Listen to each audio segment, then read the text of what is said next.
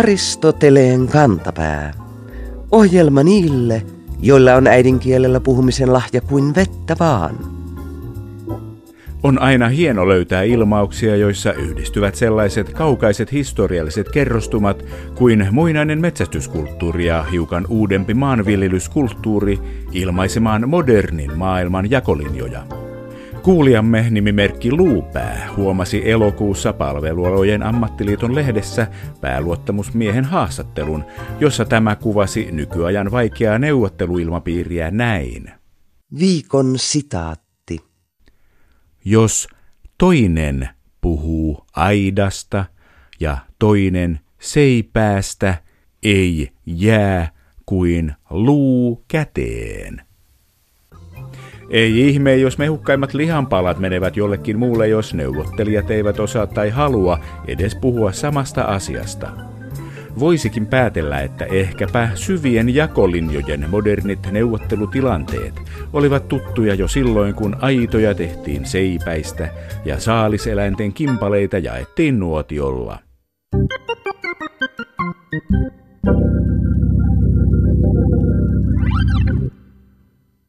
Monet ovat huolissaan siitä, että vallanpitäjät esimerkiksi eduskunnassa ovat etääntyneet kansasta, eivätkä enää tiedä, miten maa makaa. Kun äskettäin luki juttua pitkän linjan kansanedustajan Tapani Töllin päätöksestä luopua kansanedustajuudesta, mieleen nousi helpotus siitä, että huoli etääntymisestä on aivan turha.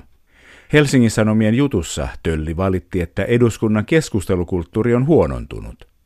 Pitkäjänteisyys on kadonnut, päätöksentekokyky on heikentynyt, mielikuvista on tullut faktoja tärkeämpiä.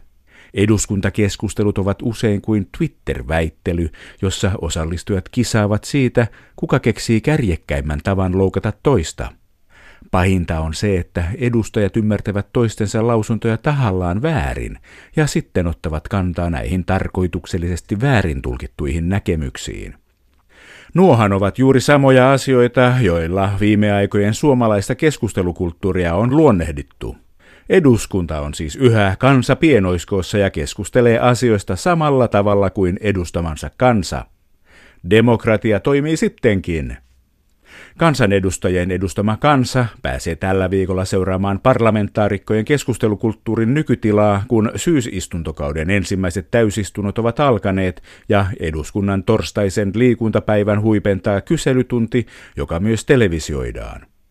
Yleisradion televisioinnit eduskunnasta eivät ole mitä tahansa TV-vihdettä. Niitä seuraa Yle Uutisten politiikka- ja yhteiskuntatoimituksen tuottajan Olli Lindqvistin mukaan keskimäärin pari 300 000 katsojaa, jolla pääsee kanavan katsojatilastossa 20 kärkeen. Mutta miten eduskunnan keskustelut näkee kielentutkija? Eero Voutilainen toimii eduskunnan pöytäkirjatoimistossa erityisasiantuntijana ja samalla hän on Helsingin yliopistossa suomen kielen väitöskirjatutkija, jonka aiheena ovat eduskunnan keskustelut. Puhutaanko eduskunnassa asiaa?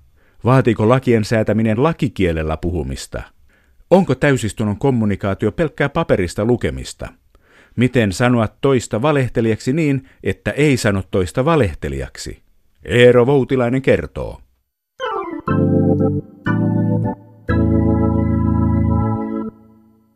Syksy saa. Kansanedustajat palelevat lomiltaan edistämään maamme asioita ja sehän tapahtuu etupäässä puhumalla.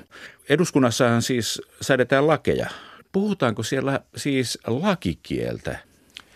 No täysistuntokeskustelu pohjautuu usein johonkin tiettyyn hallituksen lakiesitykseen tai sitä koskevaan valiokunnan lausuntoon tai mietintöön ja se tietysti näkyy keskustelussa. Että lakiesityksiin ja ihan tämänhetkisiinkin lakipykäliin ja momentteihin viitataan usein keskustelussa ja niitä siteerataan. Ja edustajasta ja tilanteesta riippuen keskustelussa voidaan käyttää monenlaisia juridisia termejä, jotka liittyy siihen käsiteltävään asiaan.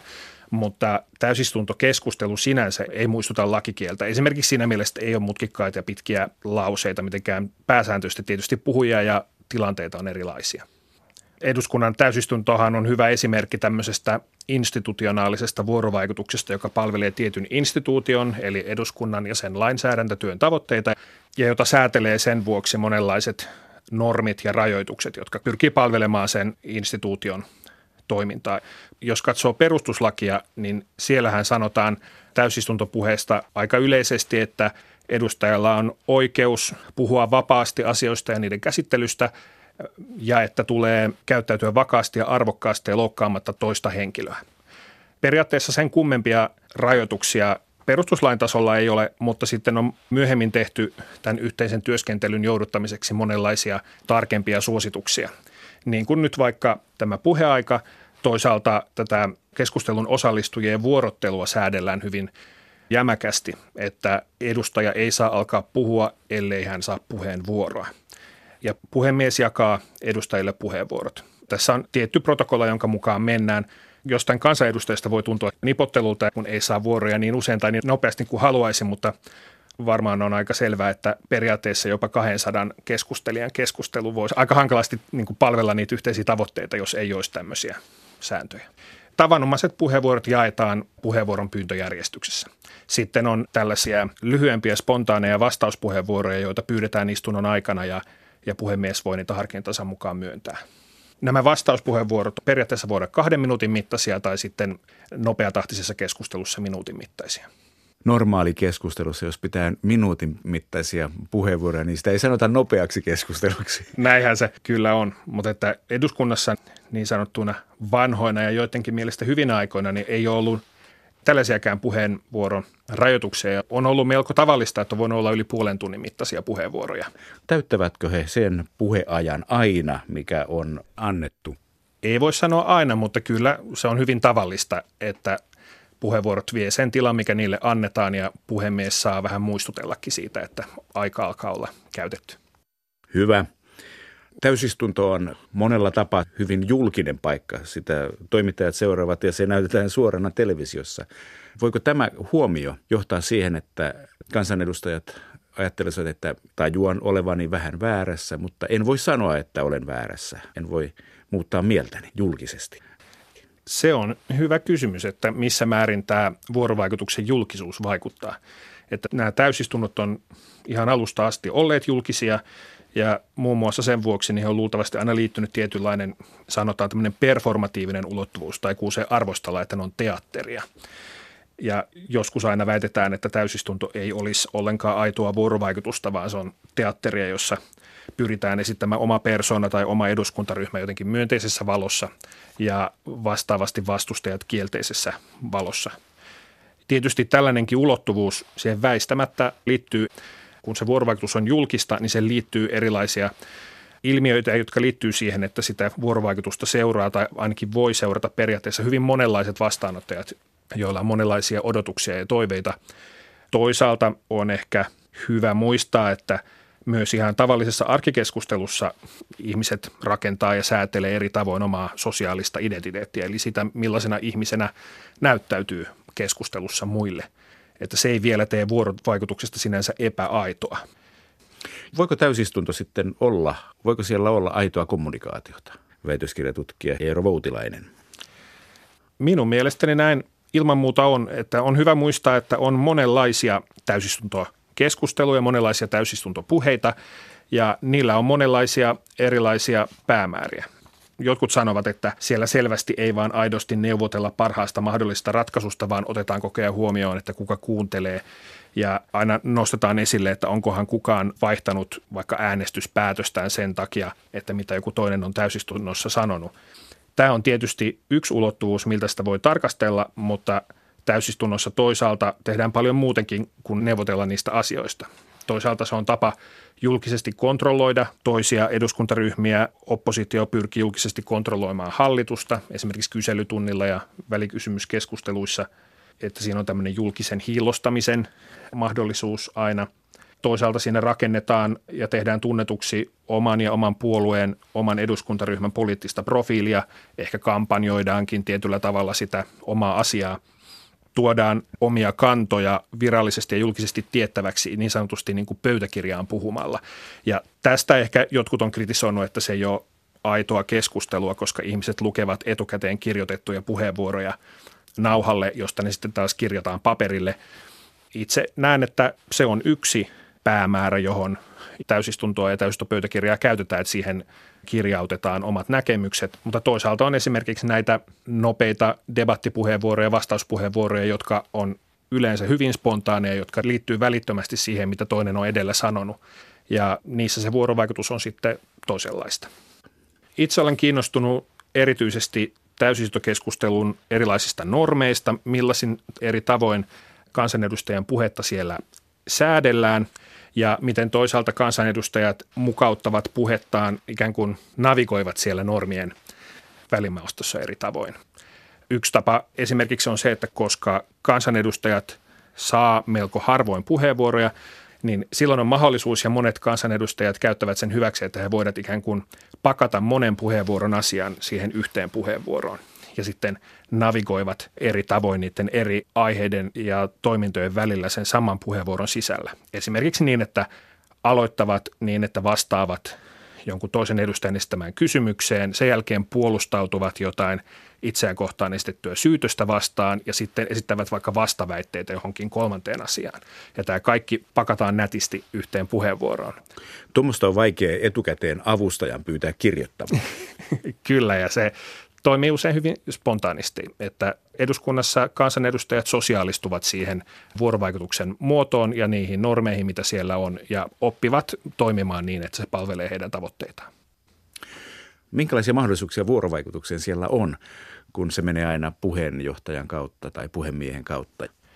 Siinä on tietty haaste, että sanotaan, että jos toinen edustaja sanoo jotain, joka on itsen kannalta merkityksellistä tai häiritsevää ja haluaa korjata sen käsityksen, pyytää puheenvuoroja ja saattaa olla, että saa sen vasta paljon myöhemmin ja siinä on ollut välillä monia muita puheenvuoroja. Tässä on periaatteessa kyllä haaste ja moni edustaja saattaa esimerkiksi käyttää niin, että aloittaa puheenvuoronsa niin kuin lyhyesti tiivistämällä, mitä tietty edustaja on edellä sanonut ja sitten kommentoi sitä omaa muotoiluaan siitä. Usein puhutaan eduskunnan välihuutelijoista. Onko se mikään virallinen kommunikaatiotapa eduskunnassa?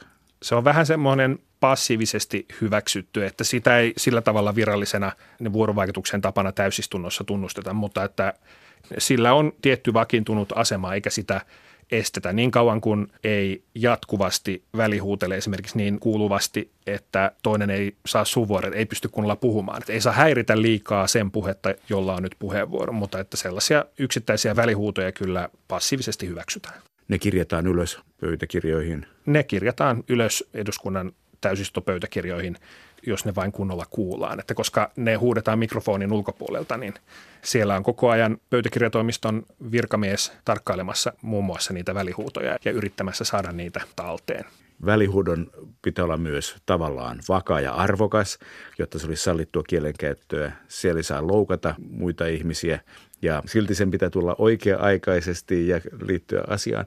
Se, ei se niin helppoa ole välihuutoja esitellä. Kyllä se välihuutelukin voi onnistua paremmin tai huonommin. Esimerkiksi niin, että tunnistaa paikat ajoittaa ne huutonsa niin, että ne kuuluu ja esimerkiksi puhuja pystyy niihin reagoimaan. Niin, parhaimmillaanhan ne ovat osa keskustelua, eivätkä pelkästään irrallisia huutoja. Kyllä, ei se välttämättä mitenkään yksiselitteisesti häirintää ole, vaan myös ihan yhdenlaista vuorovaikutusta, jonka tarkoitus on viedä sitä keskustelua eteenpäin. Niin, moni kansalainenkin tietää, että kansanedustaja ei saa väittää toista valehtelijaksi. Onko tämä kirjoitettu vai kirjoittamaton sääntö? Väitöskirjatutkija Eero Voutilainen. Se on kirjoittamaton sääntö, mutta siitä ollaan kyllä laajasti tietoisia ja siitä pidetään hyvin tiukasti kiinni. Puhemiehet on jo pitkään pitänyt yhtenä kriteerinä perustuslain edellyttämälle vakaalle, arvokkaalle ja toista loukkaamattomalle käännökselle, että toista edustajaa ei saa syyttää täysistunnossa valehtelijaksi, ja käytännössä tämä on tarkoittanut sitä, että verbi valehdella ja siitä tehdyt johdokset, niin kuin valehtelu ja valehtelija, on ollut kiellettyjä. Muita vastaavia kielenkäyttöön liittyviä yksittäisiä tämmöisiä kirjoittamattomia sääntöjä on esimerkiksi se, että toista edustajaa ei saa syyttää istunnossa epäisänmaalliseksi ja että toisia edustajia tulee aina teititellä. Että sinuttelusta saa useimmiten huomautuksen puhemieheltä. Tämä on tietysti johtanut siihen, että on kehittynyt suuri joukko erilaisia vaihtoehtoisia ilmauksia sen ilmaisemiseksi, että toinen edustaja ei puhu totta niin sanotusti. Että on esimerkiksi sanottu, että toinen edustaja puhuu muunneltua, vääristeltyä, vailinaista, valikoitua tai skaalattua totuutta. Tai että puhuja käyttää totuutta säästeliäästi, huolimattomasti, varomattomasti, valikoivasti tai hivenen niukasti tai visusti, tai että toinen säätelee totuutta, venyttää totuutta tai silittää totuutta piiloon, tai kertoo totuuksia, mitkä eivät kerta kaikkiaan pidä paikkaansa. Tai toisaalta on puhuttu, että toisen pitäisi lakata salaamasta totuutta, tai että jokin ryhmä on vastoin vaalilupaustaan pettänyt jonkin ihmisryhmän. Se on sillä tavalla luovan kielenkäytön aluetta, että uusia tulee. Mutta tämä muunnellun totuuden puhuminen on eräänlainen klassikko, että sitä käytetään paljon ja on käytetty jo pitkään. Pitkän linjan kansanedustaja Tapani Tölli valitti äskettäisessä jutussa Helsingin Sanomissa, että eduskunnan keskustelukulttuuri on huonontunut. Siellä ymmärretään toisia tahallaan väärin ja koitetaan kärjekkäästi vaan loukata toista – Kuulostako tämä tutulta kielentutkijan ja pöytäkirjatoimiston erityisasiantuntijan korvaan? Tämä aihe on aina silloin tällöin nostettu esiin ja monella tuntuu olevan tällainen kokemus, että se kokemus on todellinen. Varsinaista tieteellistä näyttöä tästä ei ole ja sitä varten pitäisi tehdä laaja pitkittäistutkimus esimerkiksi eri vuosien ja vuosikymmenten täysistunnoista. Ja se olisi aika iso työ. Tähän ilmiöön tuntuisi liittyvän monta asiaa. Ensinnäkin puhemiehet on parina viime vuosikymmenenä tietoisesti lisännyt lyhyiden ja spontaanien vastauspuheenvuorojen käyttöä täysistunnoissa, ja senkin vaikutuksesta täysistunnot on luultavasti värikkäämpiä ja kärkevämpiä kuin aiemmin, jolloin oli enemmän pitkiä ja etukäteen valmisteltuja puheenvuoroja. Et se on yksi asia, joka voi lisätä vaikutelmaa täysistuntojen muuttumisesta, vaikka tällaisia debatteja on sinänsä ollut täysistunnoissa pitkään ennenkin. Toisaalta on ehkä mahdollista, että esimerkiksi mediakentän muuttumisella on ollut vaikutuksensa myös täysistuntopuheisiin.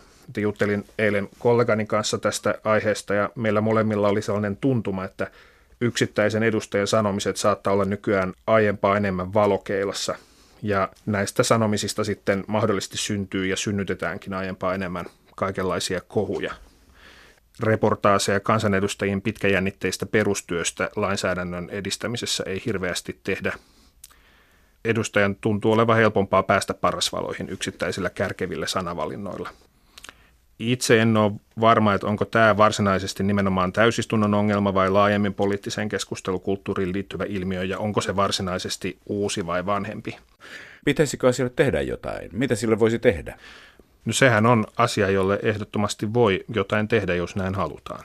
Että jokainen edustaja voi tietysti itse säädellä omaa kielenkäyttöään, tai sitten pelisäännöstä voidaan sopia yhdessä, niin kuin edustaja Tölli on ehdottanut hiljattain. Toisaalta median edustajat ja kansalaiset voi halutessa olla tarttumatta kaikenlaisiin provokatiivisiin heittoihin ja kiinnittää huomiota muihin asioihin politiikan teossa, jos niin halutaan tehdä. Aristoteleen kantapään yleisön osasto. Pyöräilijöiden ja jalankulkijoiden väliset konfliktit kaduilla ovat varsin yleisiä, etenkin suurissa kaupungeissa, joissa tilaa kevyelle liikenteelle on vähän. Joskus jopa yksi ja sama ihminen saattaa vaihtaa puolta konfliktissa nopeasti. Hypättyään pyörän selkään hänestä tulee jalankulkijoiden vihaaja – kun sieltä laskeuduttuaan hän taas heristää helposti sormeaan pyöräilijöille. Useat Aristoteleen kantapään Facebook-ryhmän jäsenet ovat ilmiantaneet uutisen, joka julkaistiin Helsingin Sanomissa 14. elokuuta. Helsingin kulttuurijohtaja Tommi Laitio kertoi Facebookissa pyöräilijän törmänneen itseensä Kruununhaassa Helsingin pormestarin virka-asunnon edessä perjantaina. Oliko törmäyksessä kyse siitä, että kulttuurijohtaja Laition näkemä pyöräilijä joutui tämän sisäisen konfliktin valtaan pormestarin virka-asunnon edessä vai törmäsikö pyöräilijä Laitioon? Valitettavasti kyseessä oli mitä todennäköisimmin jalankulkijan ja pyöräilijän yhteen törmäys, jonka seuraukset voivat olla hyvinkin kohtalokkaita. Siksi Aristoteleen kantapää toivottaakin kaikille pyöräilijöille ja jalankulkijoille turvallista syksyä. Suhtautukaa maltilla toisiinne.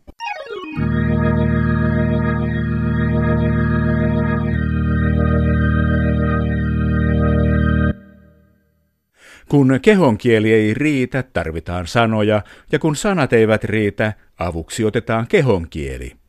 Kirjoitetussa versiossa kehonkieli saattaa joskus kuitenkin tuottaa yllätyksiä. Kuulijamme Miika P. törmäsi tällaiseen lukiessaan elokuussa Uusi Suomi-verkkojulkaisua. Siellä poliitikko arvosteli ulkoministerin aborttikannanottoja ja valitti, että hallitus ei ole reagoinut mitenkään. Seuraavaksi poliitikko halusi vielä korostaa hallituksen jäsenten piittaamattomuutta ja sanoi, Viikon fraasirikos. Kokoomuksen Orpo ja keskustan Sipilä ovat vain pyöritelleet käsiään.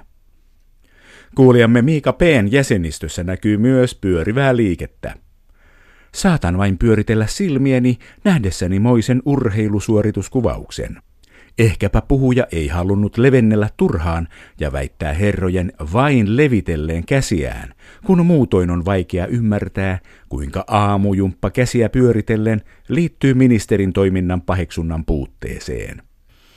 Aristoteleen kantapään piittaamattomuusfraasien yliolan kohauttaja yhtyy edelliseen puhujaan ja julistaa poliitikon syylliseksi perusteettomaan sanalliseen kajoamiseen ministereiden fyysiseen koskemattomuuteen.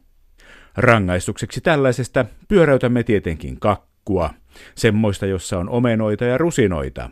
Sen ääressä on hyvä pohtia kehonkielen sanallisia ilmauksia ja ottaa opikseen.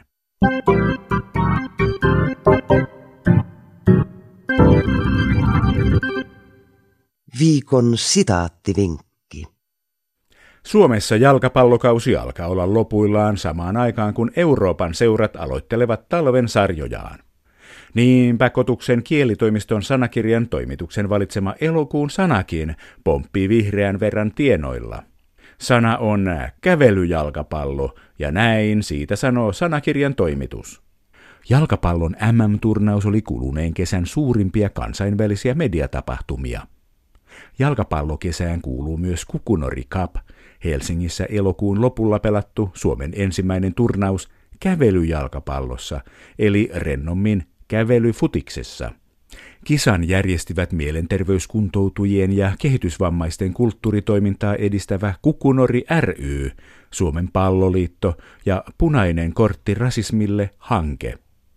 Kävelyjalkapallo, englanniksi walking football tai slow football, keksittiin Isossa Britanniassa kuluvan vuosikymmenen alussa. Uuden urheilumuodon kehittämisen lähtökohtana oli ehkäistä ikääntyvien miesten sosiaalista syrjäytymistä. Nyt tämä lempeä laji on levinnyt jo kymmeniin maihin ja Suomessakin se on tunnettu jo vuosia.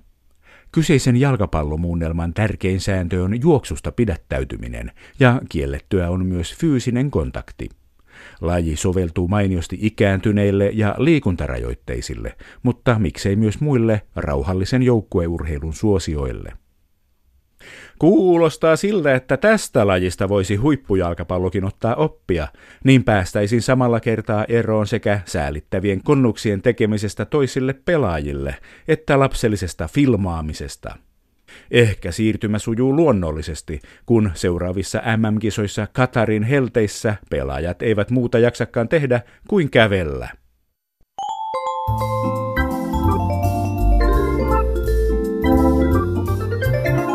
Kerro Aristoteleen kantapäälle, mikä särähtää kielikorvassasi.